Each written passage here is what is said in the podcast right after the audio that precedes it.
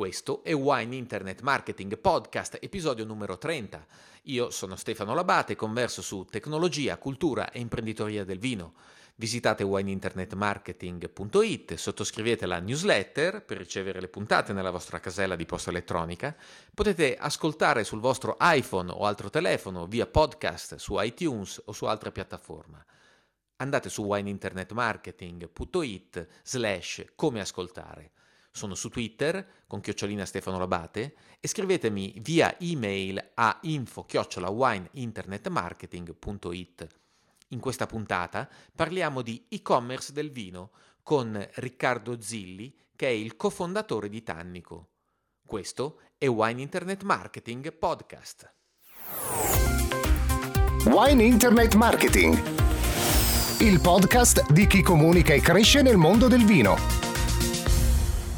Benvenuti allora a Wine Internet Marketing. Oggi parliamo di e-commerce del vino e abbiamo la persona giusta perché con noi oggi c'è Riccardo Zilli, eh, che è milanese, cofondatore di Tannico.it, l'e-commerce del vino italiano. Lui in modo particolare si occupa della gestione del prodotto e degli accordi strategici, eh, degli accordi strategici con tutti i fornitori. Eh, buongiorno Riccardo, benvenuto. Buongiorno a tutti, grazie dell'invito. Grazie a te Riccardo. Intanto aiutaci a parlare di Tannico. Eh, ti ho sentito definirla la più grande enoteca on e offline d'Italia a questo punto. Eh, ci dai qualche numero? Sì, volentieri. Um, Tannico è un progetto che è abbastanza giovane, ma che già può contare di su un po' di numeri interessanti da raccontare. Noi abbiamo circa tre anni di vita. Siamo nati infatti eh, a febbraio 2013 da un'idea di due persone che eh, mi piacerebbe citare perché è importante. Uno si chiama Marco Magnocavallo, l'altro si chiama Andrea Di Camillo, che sono due persone che hanno fatto un po' la storia del digitale italiano. Mm-hmm. E, e, quindi noi abbiamo un background fortemente legato al digitale e ad oggi, giusto per darti qualche numero per far capire un po' la dimensione della nostra, della nostra azienda, Tannico vende circa 35.000 bottiglie al mese mm-hmm. e nel 2015 ha venduto circa 4 milioni e mezzo di vino, tra i 4 milioni e 4 milioni e mezzo di vino. 4 milioni e mezzo di vino. Un po' la, la dimensione del, della, nostra, della nostra enoteca. Mm, fantastico. Senti, voi avete quanti clienti, avevo sentito dire, avete una Noi newsletter abbiamo, di... abbiamo più di 100.000 utenti registrati nella nostra newsletter, chiaramente non sono tutti clienti, ci piacerebbe molto, ma prima o poi lo diventeranno eh, direi che intorno ai 20.000 clienti in questi tre 20.000 hanno già comprato sulla sì, vostra piattaforma. Sulla vostra okay. piattaforma. Eh, quindi questo per dare l'idea del, dell'impatto di Tannico. E, senti, partirei però dal, dalla tua storia personale, perché come ti dicevo prima di, questi, di questa chiacchierata, e leggendo sul tuo profilo LinkedIn eh, mi, mi, aveva fatto sorridere eh, il fatto che tu scrivi Riccardo è stato coinvolto nella pianificazione strategica urbana e politica per le città per un lungo periodo. Dopo si rese conto che era meglio costruire il futuro in un altro modo. Ecco, dunque sei diventato poi un imprenditore con, questo, con dentro questo amore per, quindi, per la startup evidentemente, però con una forte vocazione tecnologica e col vino sì. dentro. Com'è che si mischia tutta questa cosa? Ci vuoi fare? Beh, allora, eh. un gran ca- cioè, ci vorrebbero mol- molto più di 30 minuti di cui ci siamo detti eh, pochi, eh, pochi, istanti fa. Allora, io nasco, cioè nasco in realtà, ehm, sono laureato in urbanistica e per un po' di anni dopo la laurea ho fatto l'urbanista. Mm, sebbene questa parola poi in un mondo non anglosassone come il nostro non è proprio semplicissima da, mm-hmm. da riscontrare nel mercato del lavoro. Eh, ho sempre avuto una passione per la tecnologia fin da piccolo e, e diciamo che dopo l'urbanistica ho provato anche a costruire una, una mia impresa che però poi eh, con alcuni soci però poi si è chiusa.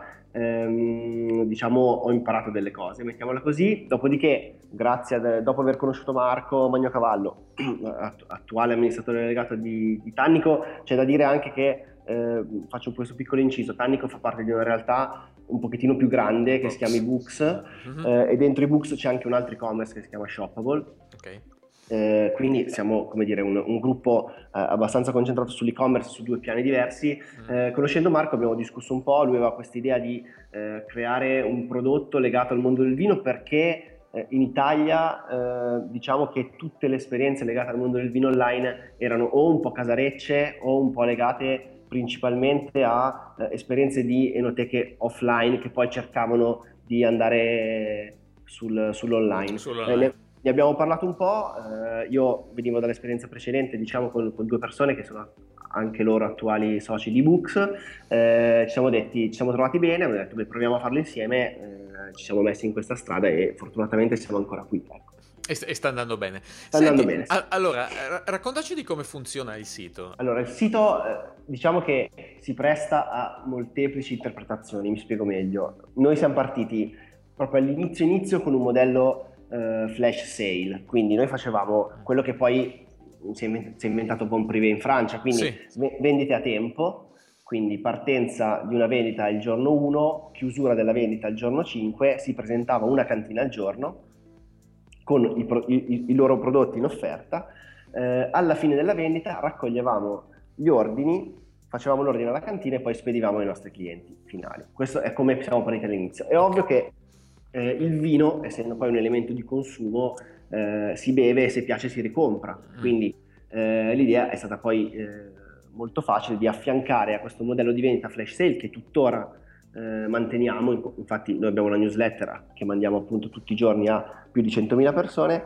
ehm, un modello di catalogo classico, quindi un catalogo per cui eh, compriamo le etichette, le mettiamo nel nostro magazzino e nel momento in cui il cliente le compra eh, gliele spediamo. Quindi un cliente può anche comprare un po' tutte le cose, quindi diciamo che da un lato può comprare dal nostro catalogo sempre presente sul sito e dall'altro può comprare da questo modello flash sale eh, con offerte limitate nel tempo. Mm. Eh, diciamo che il catalogo eh, ora è diventata la parte predominante della nostra azienda perché eh, crescendo noi abbiamo sempre avuto l'idea che uno degli elementi fondamentali che poteva permettersi il web e che magari non può permettersi l'onoteca, quindi potrebbe essere uno dei vantaggi competitivi per cui il nostro modello funziona, era proprio l'ampiezza del catalogo. Noi certo. oggi abbiamo quasi 5.000 referenze sempre disponibili a catalogo. Diciamo che eh, non tutte sono nel nostro magazzino, abbiamo degli accordi particolari con i nostri fornitori, però è ovvio che eh, quando un cliente finale, un appassionato di vino, ci cerca la categoria so, Borgogna, noi abbiamo mille referenze, 500 referenze, cosa che nessuna enoteca può permettersi.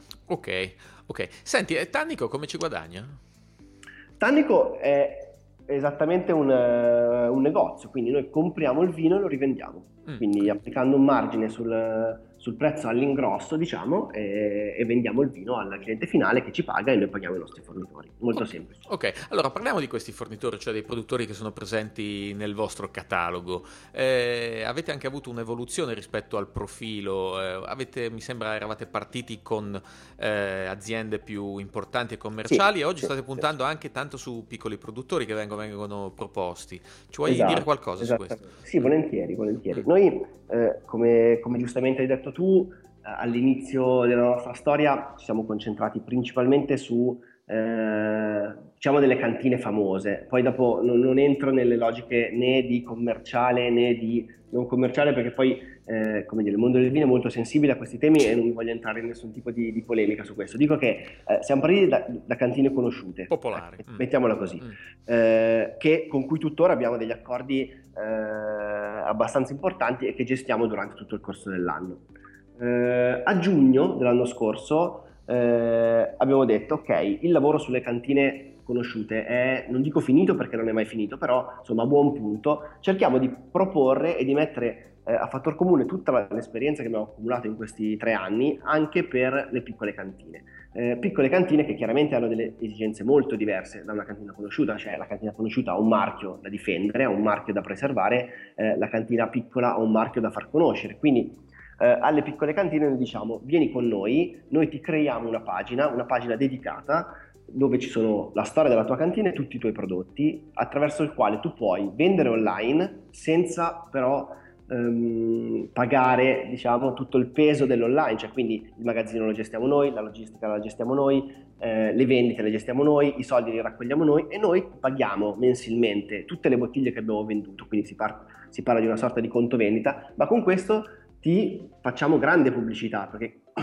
probabilmente essere presenti oggi su una piattaforma come Tannico, visitata da centinaia di migliaia di persone durante l'anno, eh, ti dà quella visibilità che probabilmente tu stai cercando di costruire. Quindi eh, questo progetto è partito eh, a giugno, sono più di 100 le cantine che oggi sono nel nostro catalogo di piccole cantine e devo dire che l'interesse è molto alto. Abbiamo una persona dedicata qua in, in, ufficio che segue solo il progetto Piccole Cantine perché è un progetto in cui crediamo molto. Diciamo che abbiamo trovato delle realtà stupende ehm, che hanno bisogno di crescere e quando dico hanno bisogno di crescere penso alla piccola cantina e a tutte le difficoltà che una piccola cantina fa per diventare una grande azienda perché sono anche le, le fatiche che abbiamo fatto noi eh, ancora non siamo una grande azienda, però sono le fatiche che ci hanno permesso di diventare un piccolo sito al punto di riferimento in Italia per quanto riguarda le vendite online. Quindi sappiamo cosa vuol dire far crescere un'azienda, sappiamo cosa vuol dire eh, costruire un marchio, ma sappiamo anche che tutte le conoscenze tecnologiche che noi abbiamo e che probabilmente il vignaiolo non ha perché si deve occupare di fare il vino, quelle le mettiamo noi a fattor comune. Quindi è una sorta di partnership che stiamo cercando di costruire e devo dire anche su questo siamo, siamo molto contenti.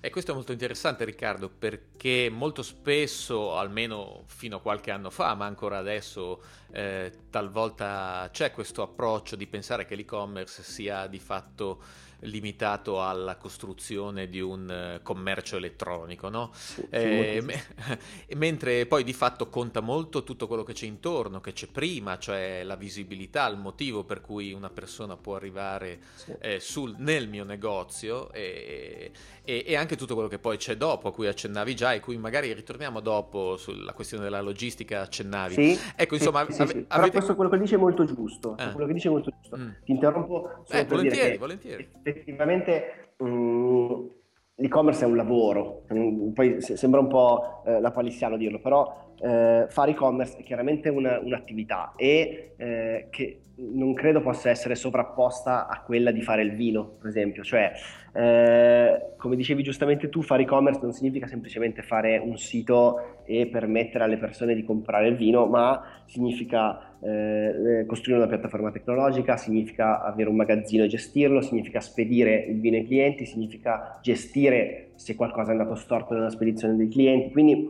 diciamo che eh, l'idea è ognuno, secondo me, e secondo noi deve fare bene il suo mestiere, cioè noi facciamo molto bene l'e-commerce, se i vignaioli fanno molto bene il vino è sicuramente una partnership di, di lungo corso. Aiutaci a, a, parlare del fenomeno e-commerce, perché in Italia noi sappiamo abbiamo alcuni dati, io rimango alle, alle rilevazioni dell'anno scorso che facevano ri, riferimento al 2014, si parla di un giro d'affari complessivo in cui in tutti i settori, in cui si parla di 24 miliardi di euro, sta crescendo dell'8%, ma sappiamo che in realtà il mercato non è così maturo rispetto a a tanti altri mercati, per esempio europei, il mercato britannico vale 10 volte quello italiano e ci aiuta a inquadrare invece l'e-commerce del vino in Italia in modo particolare. Quello che dici anche, qui, anche in questo caso è molto giusto, cioè eh, noi come sistema Italia arriviamo sempre un pochino dopo, secondo me eh, che può essere anche un vantaggio su alcune cose, nel senso che poi si vedono dei trend e si cerca un pochettino anche di, eh, di emularli. Io credo che poi sul vino ci sia anche una questione mh, culturale differente, cioè qui il vino in Italia sopra, soprattutto è cresciuto, cresce in modo diverso, cioè c'è ancora un rapporto eh, prodotto, produttore e consumatore molto diretto rispetto ad altri mercati, cioè probabilmente se pensate al mercato per esempio dove l'e-commerce in Italia, penso a Yux, è molto maturo, ehm, chiaramente è impensabile andare a comprarsi un vestito da chi lo produce al contrario, nel vino non è così, cioè tantissime persone vanno ancora a comprarsi il vino da chi lo produce, quindi è chiaro che ehm, la tecnologia arriva un pochettino con, con, lieve ritardo dovuto sia al nostro digital device, insomma al nostro ritardo tecnologico, sia anche da questioni proprio più legate al, al prodotto. Eh, eh, sicuramente è un, è un, mercato in crescita, è un mercato che, che cresce eh, anno su anno di, di, di cifre almeno a, di, di valore almeno due cifre, di variabile almeno due cifre,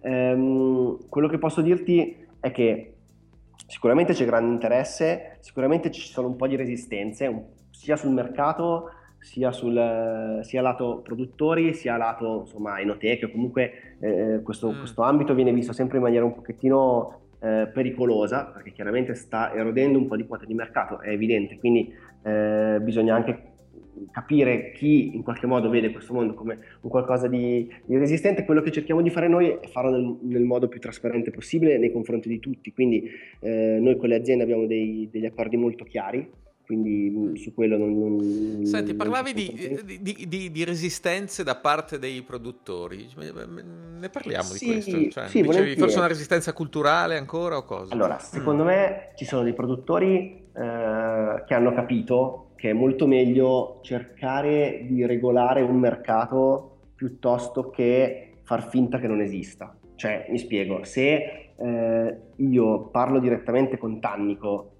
per quanto riguarda i miei prodotti, eh, conosco eh, l'azienda perché ci siamo parlati, perché eh, io ti ho spiegato che progetto abbiamo, cioè che non è un progetto mordi e fuggi, cioè non è una cosa che eh, vogliamo vendere mille bottiglie facendo l'80% di sconto e poi non ci vediamo più. Non è quello, cioè il nostro senso è eh, valorizzare tutti quelli che sono eh, le, le, le, idee che ha quel vignaiolo su quel prodotto. Quindi si lavora sul prezzo insieme, si lavora sullo sconto insieme, si lavora su una progettualità che dura 100 anni, non un mese. E devo dire che secondo me questa cosa non è chiara ancora a tutti.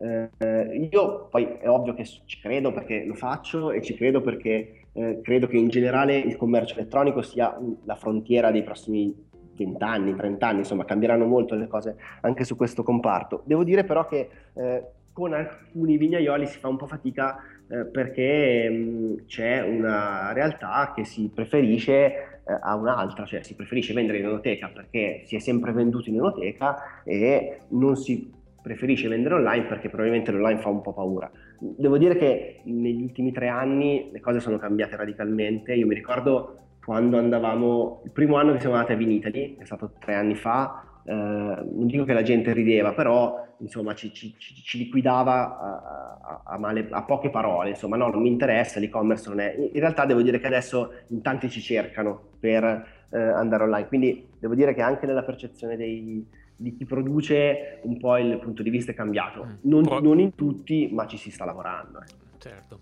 probabilmente i, i, numeri poi fanno anche no? Sì, eh, secondo me sì, secondo me sì. Mm-hmm. Um, Senti, chi è che compra eh, online? Cioè, voi so che analizzate certamente il profilo delle, delle certo. persone, certo. cercate insomma di conoscerli eh, il meglio possibile, è un pezzo del vostro lavoro anche per fare bene il vostro mestiere. Qual è il profilo delle, delle persone che comprano? Ah, allora, noi abbiamo cercato per quel che riguarda il nostro posizionamento di allargare il più possibile il range di, di persone che, che, possono essere interessate nostro, ai nostri prodotti perché avendo così tante etichette, un numero, un numero di differenze così ampio che va dai 7 euro fino ai 3000 è ovvio che intercetti eh, persone diverse. Io credo che eh, in questo momento ehm, compra sia eh, diciamo che sicuramente non compro il fanatico, perché il fanatico, il fanatico, del vino ha i suoi canali, quindi ha i canali per cui deve andare per forza dal produttore perché deve raccontare che l'ha comprato proprio dal produttore, eh, piuttosto che eh, in qualche modo cerca di costruirsi il suo mm. portafoglio di vini, magari su annate vecchie, insomma, non, non è sicuramente il nostro target. Okay. Da noi compra eh, l'appassionato mm, normale, insomma, chi, a chi, eh, il, cultore del, del, vino, a chi piace il vino, a chi piace raccontarlo, devo dire, e anche a chi voglia di imparare. Eh, perché eh, l'idea che abbiamo avuto fin dall'inizio è stata quella di eh, costruire anche delle schede prodotto molto dettagliate, costruire eh, un'immagine dell'etichetta eh, che possa comunicare, quindi anche le persone che scrivono sono tutte eh, sommelier. Sono rispetto, tutte... rispetto, alle età oppure alla provenienza geografica, oppure abbiamo qualche, qualche, qualche informazione? Grandi, grandi città. città mm. sicuramente, eh, sono la, la, parte più consistente del nostro, della nostra base utenti, clienti, ehm, anche però chi abita lontano dalle grandi città, quindi o grandi città o lontano perché magari ha difficoltà ad approvvigionarsi di alcuni prodotti, quindi magari non c'è l'enoteca, magari l'enoteca è poco fornita, eccetera. Ehm, età ti direi eh, media 40-45 anni, cioè comunque ah, okay. rispetto ai eh, prodotti che vendiamo, che comunque cominciano a costare un po', quindi non sono prodotti che quindi... eh, stanno sotto i 6 euro, certo. è difficile trovare, diciamo che comunque la Un acquisto, di... il, il, carrello medio qual è? Il... È più di 100 euro. 100 di 100 euro. euro. Mm, sì, mm. quindi non tu, diciamo che non tutti non... possono permettersi. Certo, quindi c'è un minimo di spesa, quindi ok, quindi ci hai detto sì. intorno. molto interessante. Ehm, senti, anche questa cosa dell'educazione che stavi dicendo, no? Eh, uh-huh. Mi sembra molto interessante, nel senso che ho visto che anche voi eh, avete eh, schede prodotto molto dettagliate e voi, così come altri, altri stanno dedicando sempre più spazio anche a, eh, a diventare eh, una guida no, per le persone. Sì, cioè, sì, sì, sicuramente, le persone sicuramente. devono essere educate, cercano informazioni, vogliono capire. Quindi ecco, l'educazione diventa un pezzo importante anche nel, nel marketing. Sì, assolutamente. Guarda, io del... mi, mm. mi, ricollego un po' a quello che, che, che, che mi hai chiesto prima, sì. cioè secondo me il, eh, il, cliente tipo, io me lo immagino, sia quello che sa cosa prendere, si compra le sue 12 bottiglie, se le mette in cantina e arrivederci grazie, quindi tempo medio di acquisto un minuto e mezzo, minuto e mezzo eh, sia quello che in realtà si prende un'ora, si siede, magari sabato, e comincia a navigare il sito, quindi comincia a navigare il sito perché c'è la collection sul Pino Nero e allora vede un po' tutte come sono declinati tutti i Pino Nero, eh, piuttosto che vede la Borgogna e comincia a studiare un po' i vini di Borgogna. E poi da lì viene guidato in un percorso dove ha tutte le etichette, le note di degustazione, il racconto della cantina, tutte fatte da noi, quindi che, un, che ha anche un, insomma, un, costo importante per la nostra, la nostra azienda, però in qualche modo noi ci teniamo a far sì che eh, il vino non siano i bulloni, cioè nel senso non sia una cosa asettica come può essere un bullone, ma che abbia una storia, perché credo che sia anche il modo giusto, anche eticamente, per, per, raccontare un prodotto. Quindi ci teniamo che il nostro consumatore sia un consumatore informato e che possa in qualche modo apprendere nel tempo tutto quello che abbiamo preso noi, che amiamo noi. Eh, così come noi stiamo cercando di costruire un progetto per cui eh, se qualcuno ha delle domande, c'è un sommelier che può seguirlo, cioè a te è piaciuto un particolare vino? Bene, noi ti chiamiamo e ti diciamo, bene, se ti è piaciuto quello, perché non provi quell'altro, piuttosto mm. che quell'altro ancora? Che è un sistema per far scoprire anche al nostro consumatore sempre delle etichette nuove e che possono un pochettino andare in, a seguire il filo del suo gusto. Mm prodotti correlati, no? Quelli che... Sì, diciamo di eh, sì, mm, mm, questa, questa, cosa. Molto interessante. E quindi le persone, ecco, ci sono quelli che magari hanno già in testa un vino, una marca, quindi entrano e vanno a botta sicura, come ci dicevi esatto. tu, ma ci sono poi quelli che partono anche, quindi non partono da un, da un nome, non, non sanno cosa stanno andando a comprare, ma magari entrano da cosa? Da un vino, una regione, un... Mm e qual sì, è il percorso? Sì. No, secondo me il percorso è un po' i nostri suggerimenti. Cioè, ok, quello che mettete quindi, in evidenza. Esatto, quello che tu metti in evidenza è chiaramente un, un qualcosa che, che, che, suscita l'interesse del, del, consumatore. Non nego che il prezzo è una variabile importante, perché è chiaro che se tu compri, se tu ritieni che spendere più di 20 euro per un vino è, è illegale, non lo farai e quindi ci, ti interesseranno un certo tipo di prodotti piuttosto che altri. E infine io credo anche eh, l'estetica della bottiglia. Ora siamo un po', come dire, probabilmente mi, mi spareranno per questo, però eh, alla fine ehm, credo che conti ancora tanto come viene presentato un prodotto eh, e un'altra cosa importante secondo me eh, che non cito mai ma è molto importante dire sono le guide, cioè eh, le guide e i premi. Guide e mm, premi. Infatti, volevo, ecco, volevo chiederti su questo. Che noi segnaliamo. Vedo, vedo infatti adesso, vedevo questa, in questa, questi giorni avete un, un colli orientali del Friuli con sottoscritto 93 punti.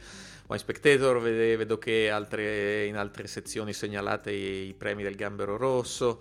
E, e, quindi le persone anche eh, online cercano quella cosa lì, insomma, fa sì, la differenza? Sì, mm. sì, sì, secondo me, no, non secondo me, sicuramente fa la differenza, ma io credo che eh, è chiaro che ancora le guide hanno un, un significato in Italia, eh, poi anche qua si potrebbero fare 100 podcast su eh, certo. le guide, non guide, premi, non premi, però certo. effettivamente eh, fidarsi anche di chi ha un, dire, un punto di vista un pochettino più istruito su alcune cose quindi magari soprattutto per quel consumatore non così esperto che non va a botta sicura a cercare una marca, un produttore, un vino, ma che vuole essere, ha bisogno di essere guidato, il premio eh, può fare la differenza, insomma può diventare decisivo nella scelta. Sì. Assolutamente, assolutamente. Io credo che eh, noi abbiamo deciso anche di inserire tutti i premi internazionali o comunque i principali premi internazionali perché è chiaro che eh, sono, non tutti i premi sono uguali, insomma. Non, so, non tutti i premi sono uguali, ma anche i clienti lo sanno. Okay. Eh, nel senso che chiaramente sono consapevoli di quanto vale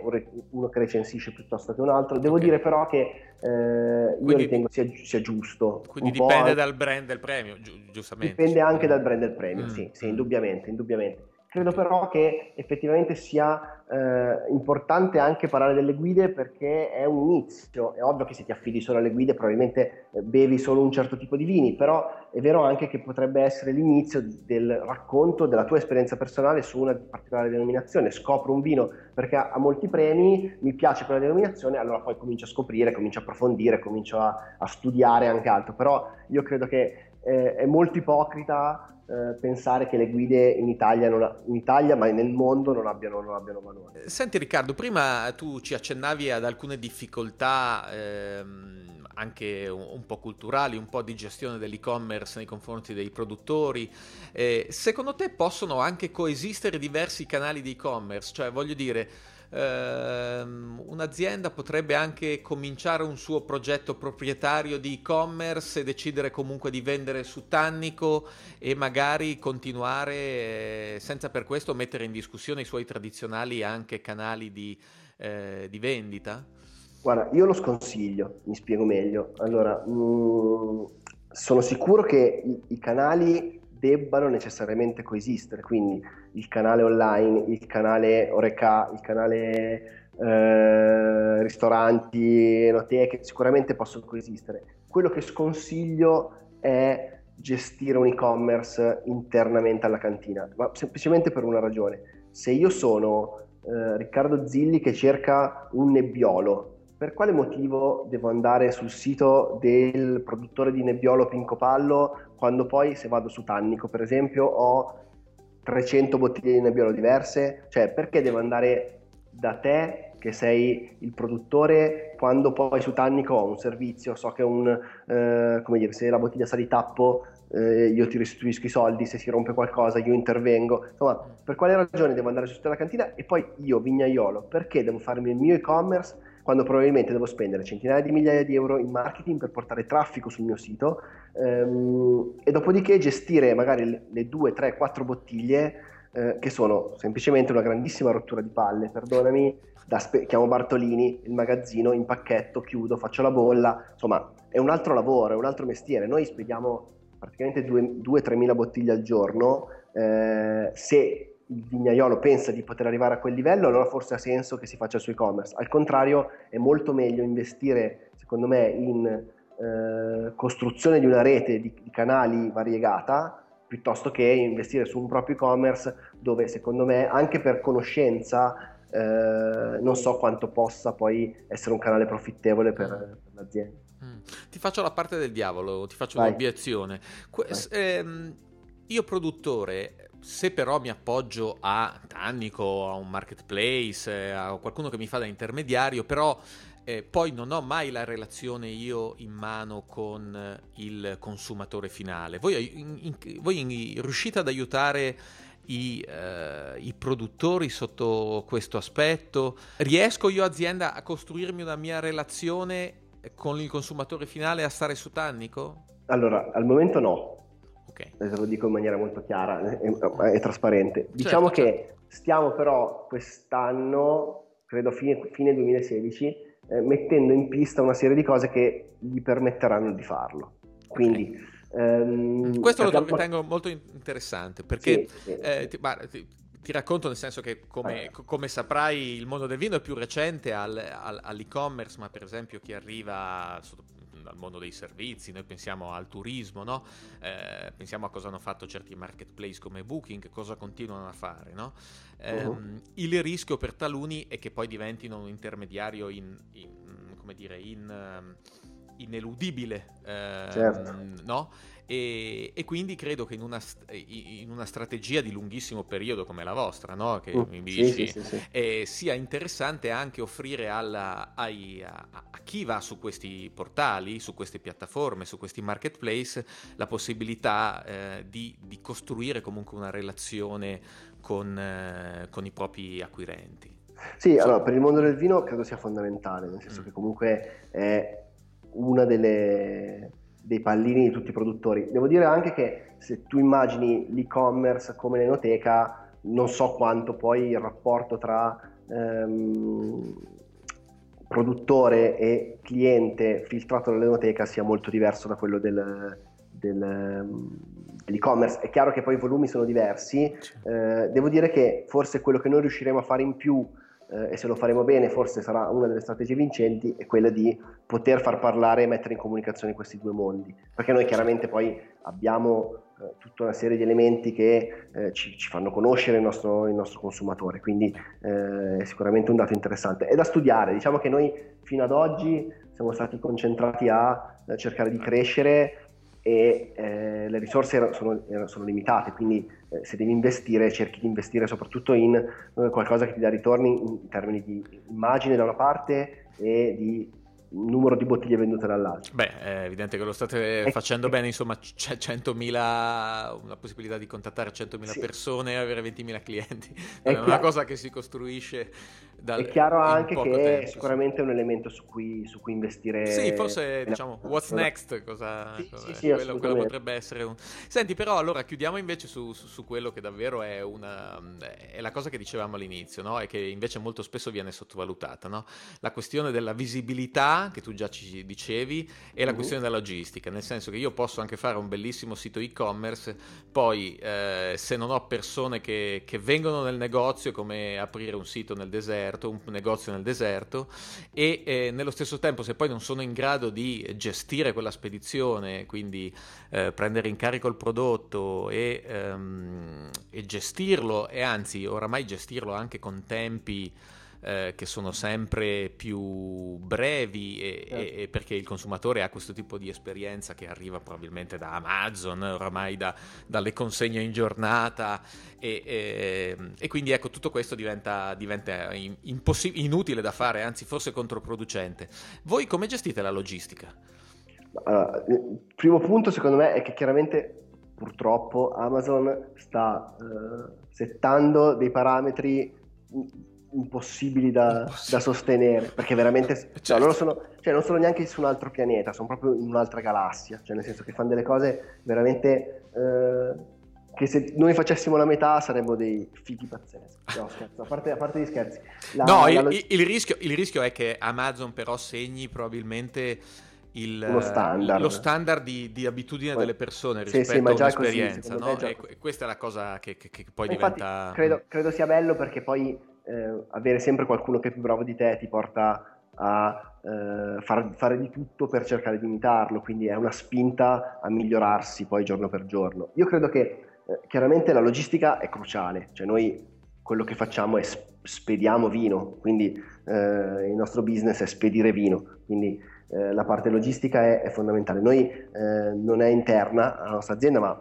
paghiamo una società che, che gestisce la, il comparto logistico. Eh, diciamo che mh, mm, non è stato facile trovare un, una quadra su questo, su questo, fronte perché è ovvio che poi il vino non è neanche facilissimo da spedire perché pesa, eh, perché si rompe. È un bene complicato il vino. È un bene complicato, mm. un bene complicato. però devo dire che dal punto di vista della, della parte di imballi ormai abbiamo trovato la soluzione definitiva, cioè abbiamo questo imballo che non si rompe mai, cioè nel senso che si rompe lo 0,0% di volte, quindi quasi eh, davvero, mai praticamente. Qua, esatto, quasi mai. Eh, I volumi stanno cominciando a diventare importanti, quindi anche dal punto di vista del potere contrattuale con tutta la parte di, di spedizionieri, possiamo dire la nostra. Eh, in generale eh, la logistica rimane oggi ancora un elemento su cui si può fare molto, nel senso che eh, si può investire in velocizzare la spedizione. Che, te- investire... che, tempi ci sono più o meno adesso nella spedizione Sai, di vino? Noi dipende, dipende, molto da che vino compri mm. e se è in stock. Noi non, abbiamo, non tutte le bottiglie sono in stock, però nel giro, cioè,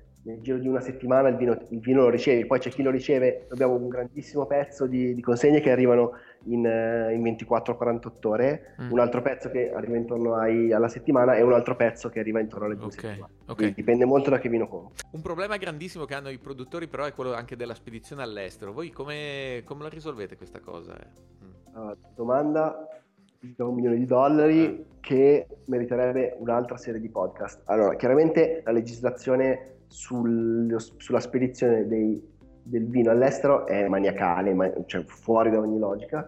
Eh, e noi in questo momento non spediamo all'estero, quindi eh, Tannico fino ad oggi spedisce solo in Italia.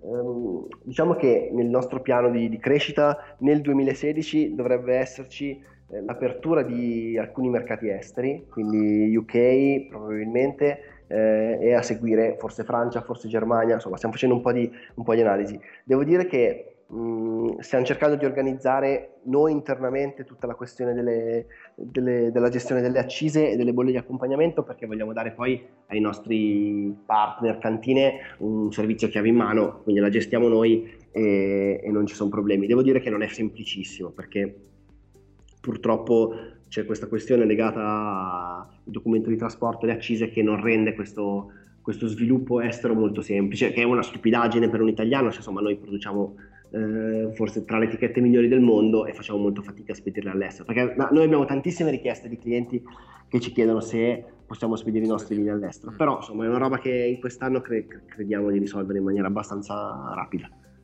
Insomma, avete tante cose davanti da fare, vi auguriamo un buon lavoro eh, a voi e a tutto l'e-commerce del vino italiano. Riccardo, grazie mille per la tua esperienza, invito le grazie persone a, a, tornare al, a wineinternetmarketing.it, alle note a questa intervista, così trovate gli, indir- gli indirizzi a Riccardo, a Tannico, se fosse difficile insomma guadagnarli.